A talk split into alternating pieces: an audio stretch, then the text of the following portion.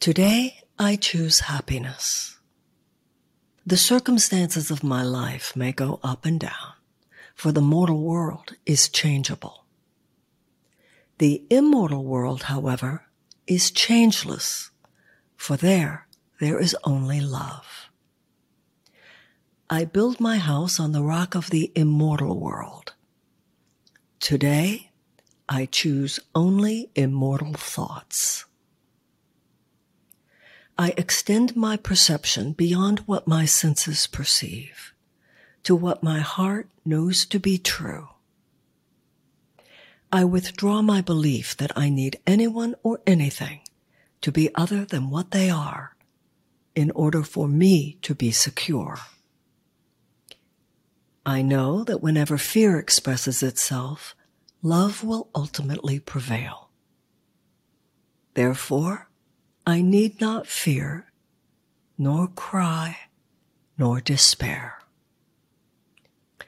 To the extent to which I see what is truly true, I see only cause for happiness.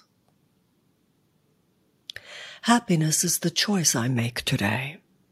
It does not rest on my circumstances, but on my frame of mind.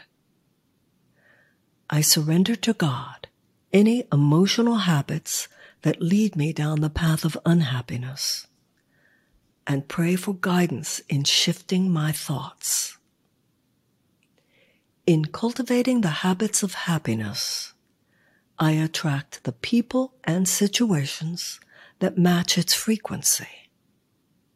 I smile more often, give praise more often, give thanks more often, and I'm glad more often. For such is my choice today.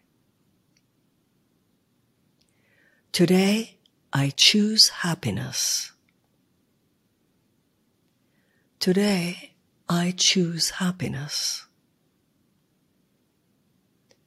Today, I choose happiness.